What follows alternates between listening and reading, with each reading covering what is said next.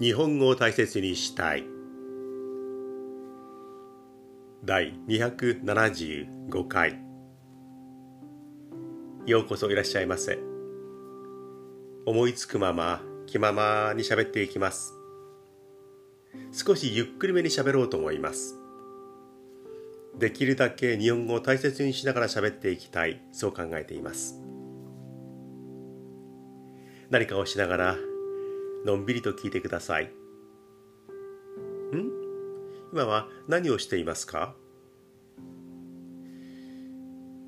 今はね、ちょうど大きなスーパーマーケットの中にいるよ。ドラッグストアにも寄ってきた。ああ、そうですか。日焼け止め、どうする？いつも向こうで買ってるよね。いや、こっちで買っていこう。それに家にいっぱいあるし。大丈夫。レトルトのご飯も買っていた方がいいよね。あ、そうだね。ちょっと重いけど、そうしようか。外食はあんまりできないから、っていうかほとんどできないよね。だから鍋の素を買っていこう。いろんな種類があった方が楽しいよね。鍋の素、買いましょう。なるほど。野菜は向こうで買うんだろうな。お肉はどうなのかな。うん。買い物は最小限にして、ね。そうしよう。それは、お前、昨日のお前と奥さんとの会話だろって気がつきました。その通りです。ね、昨日買い物に行ってきました。4年ぶりにハワイに行くことになりました。嬉しいですね。やっと行けるようになった。いつもよりちょっと短いですけれども、久しぶりに行ける。ただ、状況がかなり変わっている。この円安非常に影響があります。4年前とはかなり変わっています。円安。それからハワイの方は円安を抜きにしても、まあ、ハワイだけに限らず非常に物価が値上がりしている。レストランに行っても高い。何かを買っても高い。だから以前とはちょっとお金の使い方が変わってくるねってことがあったのでスーパーに行っていろいろと買い揃えています。なんかハワイに行くのは楽しみなんですがいろんなことを倹約しながらその準備をするっていうのはちょっと楽しくないなと思いつつもでも仕方がないなと思って妻と買い物に行った昨日の私でした。はい。ちょっと愚痴みたいな感じになりましたけれどもね、えー、そんな話をしました。はい。いつも通りお前は勝手だなという話をし始めています。おとといあと思いましたね。今年最後だと思います。セミがね鳴いてました。もう夜中と言える時間帯につくつく胞子が一匹で一生懸命鳴いていました。かなり遠くの方で鳴いていましたね。遅くに地面から出てきて木に止まったはいいけれども周りにセミがいない。たった一人一匹でメスなんかもう残っていないのにメスを呼ぶようにして一生懸命泣いている、頑張ってるな、は、でももうちょっとの時間しかないんだね君。頑張れと思いました。セミが大好きな私の今年最後のセミのお話になります。ある女子大学生と話をしていました。これは1対1で喋っていたわけではありません。大学生10人ぐらいで私と喋っていました。自分の私の嫌いなもの。というテーマでお話をしましょうか。っていう時間があって。ある女子大学生が私大嫌いなものがあるんです。セミが大嫌いなんです。ってもう心を込めて大嫌いっていうことをアピールしていました。私はセミ大好きですからあなんでそんなに嫌いなのかなと思ってね話を聞いていたらセミが道に落ちていてあセミがいると思って近づいていったらもう死んでると思ったら急にジジジって言って動き出して生きてたんです。もうびっくりしちゃった私。それ以来セミが大嫌いになりました。でその子は言ってました。そうか。確かにね。死んでいると思っていたら急に泣いて動き出す。ジジジってまだ死んでいないってセミだった。びっくりした。その気持ちも分かります。でもね。私その子に言いました。あのね、その気持ちもわかるけれども、道に落ちてそうなってるセミは、何年も地面にいてようやく地面から這い出してきてそして卵を産むかメスと出会って卵を作る、うん、ことをするか命をねようやくそこであっという間に終えてもう死ぬ寸前まで頑張ったんですよっていう姿なんだよそれが道に横たわっているあのセミなんだよお疲れ様って思ってやった方がいいんじゃないの？って私セミ大好きだから言ったんですがその人その子はポカーンとして「あそうだったんですか。だったら今日からセミを大好きになります」って言ってました大嫌いなんですって言ってたセミを大好きになりますって言えるんだから若いっていいなって思いました。はい。今シーズンのセミのお話はこれでおしまいです。冒頭でやっぱりこれはお詫びしなければいけないなと思います。以前は言い間違いとか、えー、なんかね変なこと言ってしまった時にはその次の回には必ずお詫びをするということが結構多かったんですがもう最近は開き直って小さなことならもう目をつぶってしまおうと思い始めていたんですがこれはねやっぱり、えー、ごめんなさいと言わなければいけないですね。ある映画俳優の名前を間違えました。私の好きな映画あのノッティングヒルの恋人という映画があります。これ現代はノッティングヒルですが主演はジュリア・ロバーツ有名な大女優ですよね。そして共演している男優さん私はヒュー・ジャックマンって言っちゃったんですね。2回ぐらいはっきりとヒュー・ジャックマンって言ってるんですね。これは大きな間違いでヒュー・グラントでした。ジュリア・ロバーツと共演しているあのノッティングヒルの男の男性の俳優さんはヒュー・グラント。かっこいいですよね。その人の名前をねヒュー・ジャックマンとねもう大幅に間違えていました。これは過去にも同じ間違いをしているのでああまたやっちゃったかなと思ったんですがね注意していながらジャックマンと言ってしまっている。これはね大変申し訳ありませんでした。ヒュー・グラントです。訂正します。たまたま私の娘が毎回は聞いていないはずなのに私のポッドキャストを聞いてポッドキャスト聞いてやったよ。あれヒュー・グラントだから。ヒュー・グラント LINE で送ってきました。その LINE のコメントの後にあははははって大笑いをしているスタンプ3連発。何やってんだ親父。っていうことでね優しく訂正してくれました。私もまあ、無視しようと思ったんですが過去にも同じ間違いをしているのでねこれはやっぱり、えー、訂正します。失礼しました。ヒュー・グラントでした。はい。いきなりお詫びから入ってしまいました。さてこれも事あるごとに触れている触れているんですが今年の夏は非常に厳しかった。でもここ23年毎年のようにあ今年は今までで一番厳しい夏であったというふうに言っている気がします。でも今年は本当にきつかった。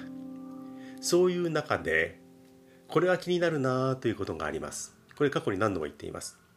北海道周辺の海で採れる海産物の変化ですよね。少し前に北海道ではあまり取れていなかったカニが大量に取れてもう大変に、まあ、騒ぎではないですけれども、えー、安売りしたりとかこんなにカニが取れるようになったんだということでびっくりした報道がありました。同じように鮭を取りに行っていた漁船がブリが大量に取れてもうブリ大きなブリが大量だっていうことがニュースで報道されました。鮭はほとんど取れないのにブリが大変に取れている。そしてサンマの量が解禁になった時に今年はサンマが全然取れない。1匹5000円だ。こんなものは庶民は食べられない。こんなに高くなった。買えない。でサマが取れない。どうしたもんかな？困ったなっていう報道がつい最近あったんですが今は北海道の近海でサンマが大量に取れているんだそうですね。それも比較的近い漁場で取れている。燃料をいっぱい使って遠くまで行かなくても近いところで取れる。だからもう頻繁に漁港と行き来ができるからさらにたくさん取れる。近場で取れて大量に取れる。サンマが大量だって話に変わっていました。大きく変わりましたね。北海道の界隈ではあまり取れていなかった。フグもかなり取れるようになったというふうにね、えー、注目されています。これだけ北海道の近辺で取れる。海産物の種類が変わってきている。量が変わってきている。だから怖いですよね。これが大きな地球の気候の変化でしばらくこうなるのであればあこういうふうになったんだというふうに慣れてもくるんでしょうけれどももしかしたら今年だけかもしれない。あるいは23年のことだけでまた元のように戻るかもしれない。あるいはもっと大きな変化があるかもしれない。だからねフグがたくさん取れるブリがたくさん取れるじゃあそれなりのお店を作りましょうか。そういう流通経路も整備しましょうかってやっちゃっていいのかどうか。これはその業界とかお店も困りますよね。ね変えていいのか変えないで今まで通りにやった方がいいのか難しいところだと思いますよね。鮭が全然取れないとなるとねまたいろんな心配も起きてしまいますがもしかしたら鮭も戻ってくるかもしれないそれにしてもいろんな海産物のこの取れ方種類量大きな変化ですよねびっくりします地球が本当に変わっていってるぞと思います。この話をしなければいけないですね。前回か前々回ですねお話をしました。私が結構頻繁に食べるあのカップヌードル。これの特上が出た、ね、特上特に上。すごいですよという特上が出た。これを新聞か何かで見てあこれは食べてみなきゃいけないな。値段はちょっと高いけれども買ってみよう。でコンビニに行ったら売っていない。売り切れなんだ。ネット上でもなかなか手に入らないというふうに報道されていました。でそれを見つけて買っていました。普通のカップヌードルよりはそれぞれ100円ぐらい高いんですけれども手が出ないわけではない。4種類のうち2種類買いました。ノーマルなカップヌードル。それからシーフードヌードルこれの特上を買いました、えね、楽しみにしていてしばらく置いてそして先日ついに食べてみました。特上カップヌードル。まずノーマルなカップヌードルの方。もちろん入れ物はね包装は特上のロゴが入っているしかなり豪華な感じ。色はちょっとどぎついですけども特上の感じがする。蓋を開けてみた。そうするとあ匂いがちょっと違うな。であのお肉乾燥肉のボリュームが少し大きいような気がする。色味もちょっと濃いかな。うーん特上の感じがする。お湯を入れて3分間待ちますよね。そして待ってこのワクワクの3分間。時間が経って蓋を開ける。匂いがちょっと違いましたね。あいつものカップヌードルとは匂いが違う。で上から覗き込んでみるとあお肉がふっくらしていてちょっと大きいな。その他麺の色も少し濃いような気がする。全体のこう湧き上がってくる香りも少し強くて、うん、奥行きがあるような気がする、うん、確かに違うかもしれない。問題は味だ。食べてみた。あ確かにちょっと違うよな。うん。よく言う深みがある。濃いような気がする。でお肉自体も弾力があって歯ごたえがいい。なんとなくスペシャルな感じはするけれどもうんこれが特上かと思ってちょっとがっかりして、え食べ終えました。翌日今度はシーフードヌードルの特上を食べました。ね。ワクワクしながら。実は私カップヌードルの中で一番好きなのがシーフードヌードルなんです。ただあのシーフードヌードルは食べた食べてる時も食べた後もあの匂いが結構残るんですよね。だから私がシーフードヌードルを食べた後っていうのはその容器をもう処分して捨ててしまっていても後から来た人間はあ誰かシーフードヌードル食べたでしょうって分かっちゃうんですよね。それほど匂いがきつい。そのシーフードヌードル大好きなんだけれどもそのね特上ね開けましたよ。そしたらやっぱり色味がちょっと濃いかなと。麺についているそのスープの素みたいなものが濃いような気がする。それから香りも、まあ、シーフードヌードルの場合は香りというよりは匂いというふうに言った方がいいと思うんですが匂いも乾燥したままの状態でもちょっと強いような気がする、うん、シーフードですからねエビが入っているんですがエビがちょっと大きいかな。でちょっとうん色が濃いかなっていうような気がしました。エビの赤いところがちょっと色が濃いような気がした。はいなるほど。でお湯を入れてみる。うーん湧き立ってくる匂いもちょっと強いぞ。うんそうでもないかな。蓋をして3分経った。さあシーフードヌードル特上。開ける。ん？匂いがあまりしないなと思いました。あの強烈なシーフードヌードルの匂いがね感じられないんですよね。濃いような濃い味がするんだろうなという匂いはするんですけどあのきついシーフードヌードル臭ではないんですよね。あこれは物足りないなと思いました。食べてみると少し、うん、手の込んだ味になってるのかな。シンプルではないけれどもあちょっと違うな濃い味がするなとは思いました。でもあのシーフードヌードルの強烈な匂いを嗅ぎながら食べるからシーフードヌードルなわけであれが美味しかったんですがそう匂いが弱いってことはねちょっとショックでした。あ特上になるとちょっと品よくしようとして匂いを抑えたのかながっかりしたなというふうに思いました。ねえあの強烈な匂いは消しちゃダメですよ。特上だったらもっと強くしなきゃと思いながら特上のシーフードヌードルも食べ終えました。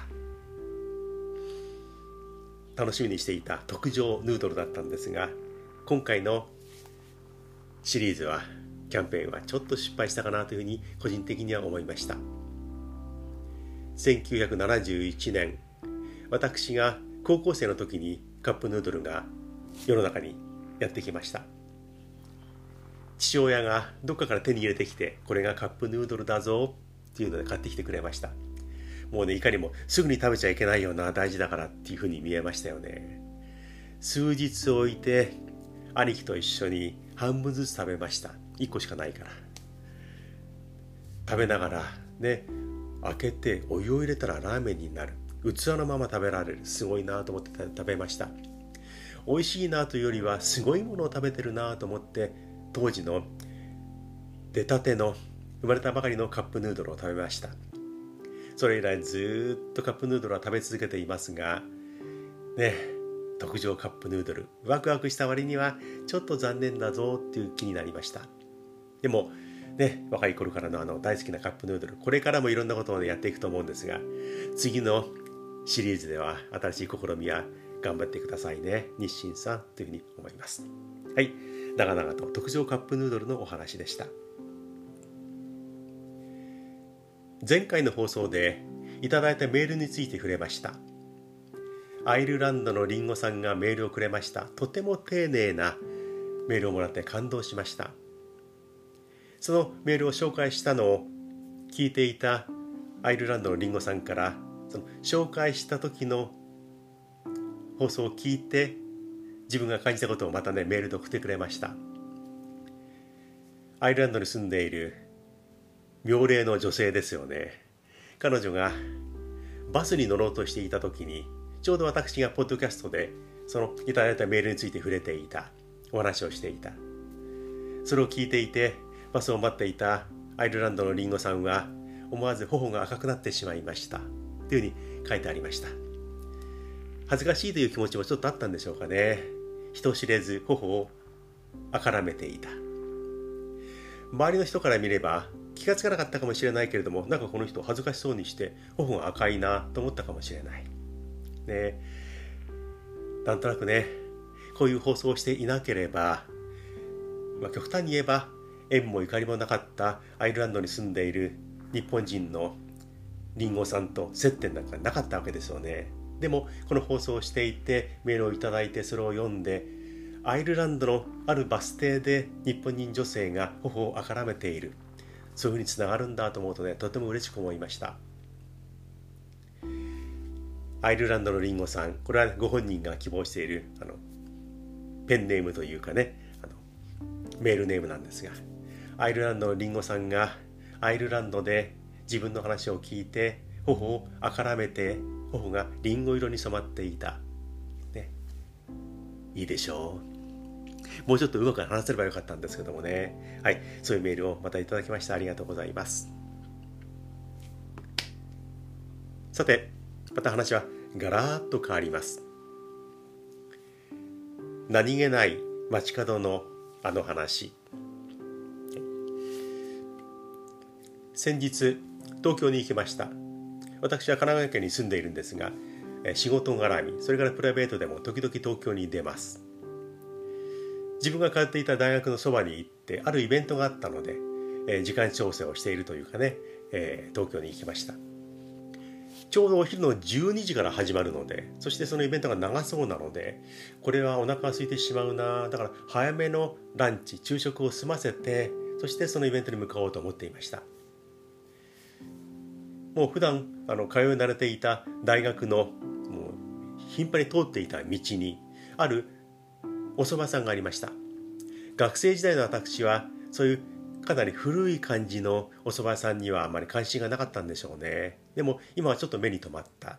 で軽く食事を済ませたいなと思っていたのでこういうお蕎麦屋さんでサクサクっと食事済まそうかなと思ってね入りました。入る前に入り口の横にあるショーウィンドウを見てあ丼があるのか定食もあるみたいだな。まあお蕎麦屋さんだからお蕎麦もあるような。でチェックをして中に入りました。中に入ってみるといわゆる昔からある老舗のお蕎麦屋さん。地元にずっといる。ここで長く商売をしているなというお蕎麦屋さんでした。20人も座ればいっぱいになってしまうかなという広さでした。入ってみたらまだお昼には早い時間でしたけれども一人お客さんがいて若者が定食を食べていました。私は、まあのんびりするために入ったわけでも何でもないので、えー、入り口入ってすぐの席に座ってあれこれ考えずに初めての店なので入り口にサンプルがあった。あすいません。親子丼をください。というふうに言いました。まあ分かりやすいですからね。早くできそうだし。そして中から若い女性が出てきて私の注文を聞いたんですけれどもその女性がね妙に可愛らしくてあの、まあ、変な意味に取られかねないんですけどもわあ可愛らしい子だなと思ってね愛想はいいわけではないんですがあの色白で、えー、かなり整った顔立ちで18区に見えましたね。もしかしたらもう二十歳は超えているかもしれないけれども若く見えるのかもしれない。あ可愛らしい子だな全然愛想は良くないんですけどもああなるほど素敵な子だなと思ってでその子に親子丼と言いましたであ親子丼ですねね、かしこまりましたとも言わなかったんですねで。ぷいっと振り向いて厨房の方に向かっていきました。私からよく見えるところに厨房があって、その手前にカウンターがあって、でその横にレジがありました。カウンターの中では中年の男性が料理をしている。その女性から親子丼の注文を聞いて男性が手を動かし始めました。私はただ待っているだけ。あ、定食の方が良かったかなとかいろいろ考えながら座って待っていました。結構時間がかかったんですね。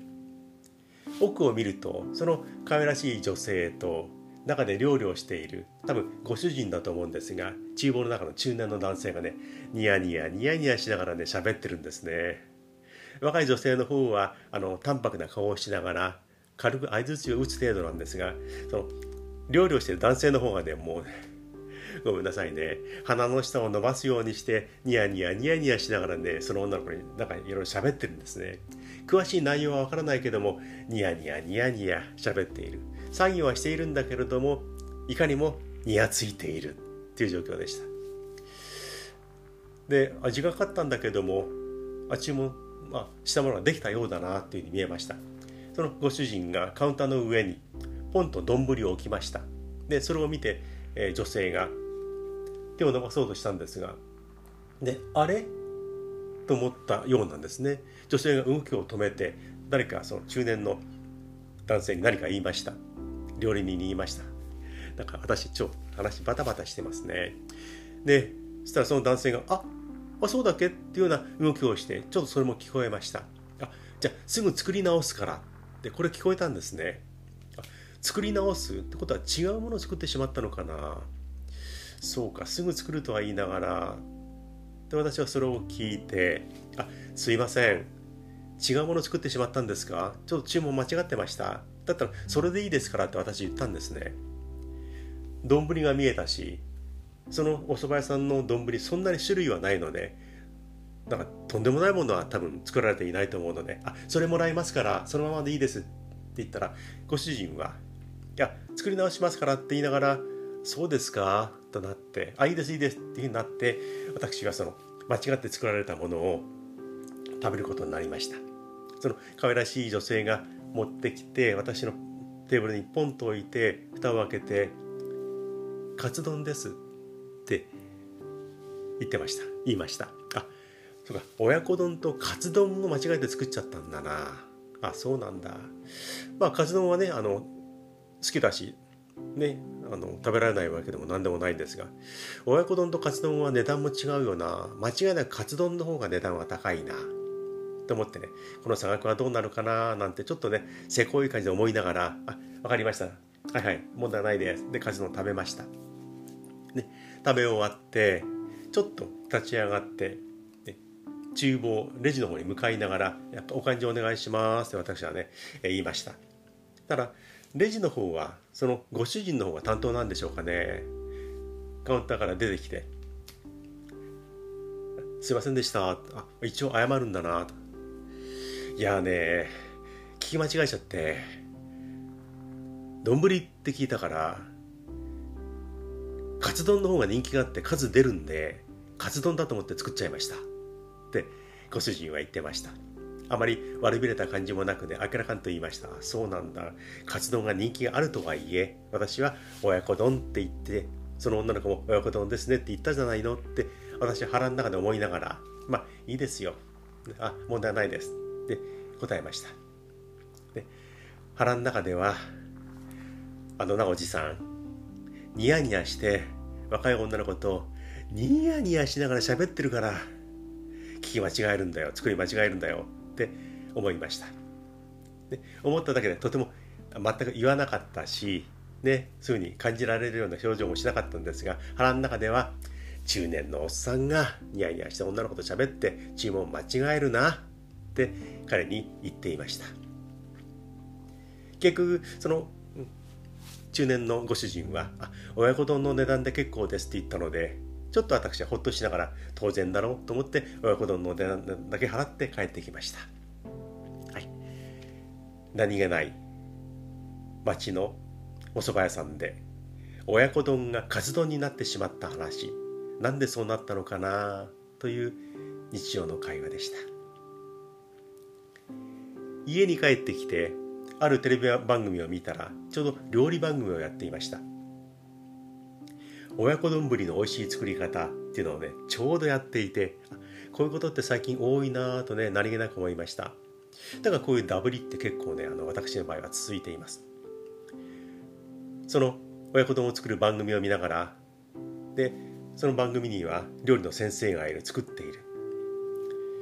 親子丼を作っていたのにあれ？なぜかその先生が違うものを作ってるなあれ？カツ丼作ってんじゃん。出来上がったものあカツ丼が出来上がっちゃってる。でその料理の先生が「すいません。いつもカツ丼を作る教室をやることが多いので思わずカツ丼を作っちゃいました」っていう番組ってないだろうなって思いながらそのカツ丼の番組も見ました。親子丼の番組も見ました。テレビはないですよね。その前に番組のスタッフがすいません先生それカツ丼ですけどって絶対止めますからね。はい。ありえないことなんですけどもそんなことがあったら面白いんじゃないかなと思いました。何気ない親子丼とカツ丼の話失礼しました。はい。そんな話長々するなよという話でございました。はい。この流れを組んで話を続けます。先日ネットである記事を見ました。ポッドキャストについての記事が載っていました。きちんとした文章でかなり長文でしたね。これを読んでいたら、ある項目が目に留まって、ポッドキャストでたくさんのリスナーに聞いてもらうにはどうしたらいいっていうことが書いてありました。その一つの項目にこういうのがありました。芸能人でも有名人でもない人が日常の出来事をだらだら喋っていてはいけないそれでは人気が出ないっていうことがくっきり書いてありました。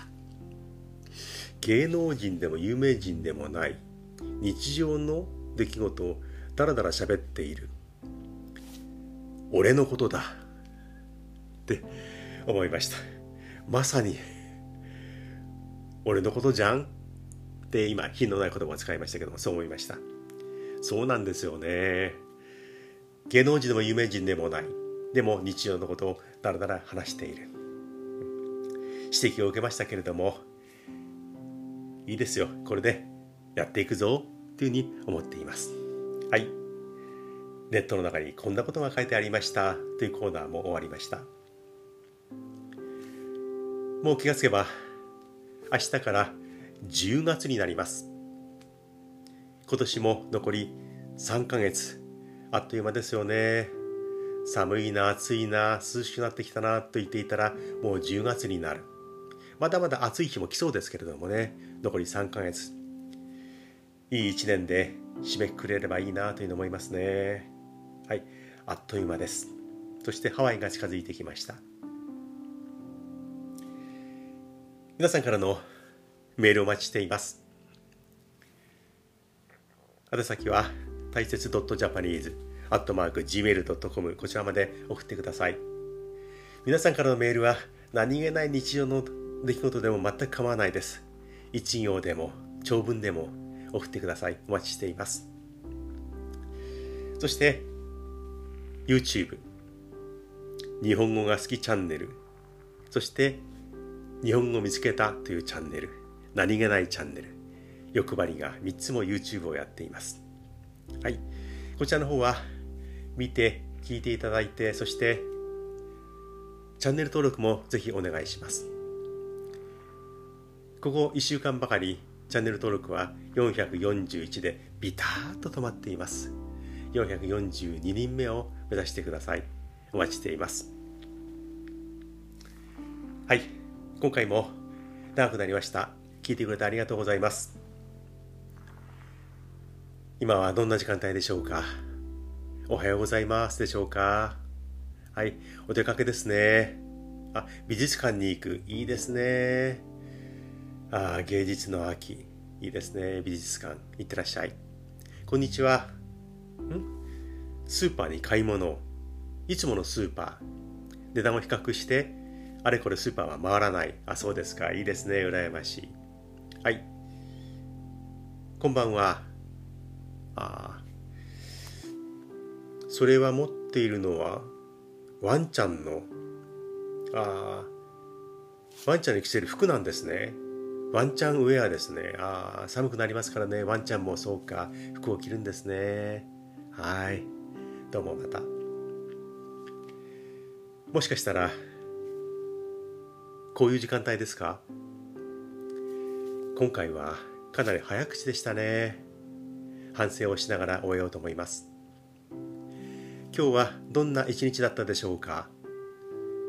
ああいい一日だった。ああほっとしたし素敵な日を過ごすことができた。そうですか。よかったですね。明日もいい一日でありますように。はいはい。ん？最低の一日だった？ギャンブルは負けるし物はなくすし家に帰って冷蔵庫開けたらビールはないし。ああそれ最低ですね。それ最低ですね。でも自分のせいでもありますよね。はいしょうがない。きっと明日はいい日になりますよ。そうしてください。こういう時間帯でしょうか？はい言い直しましょう。こういう時間帯でしょうか？おやすみなさい。To be continued.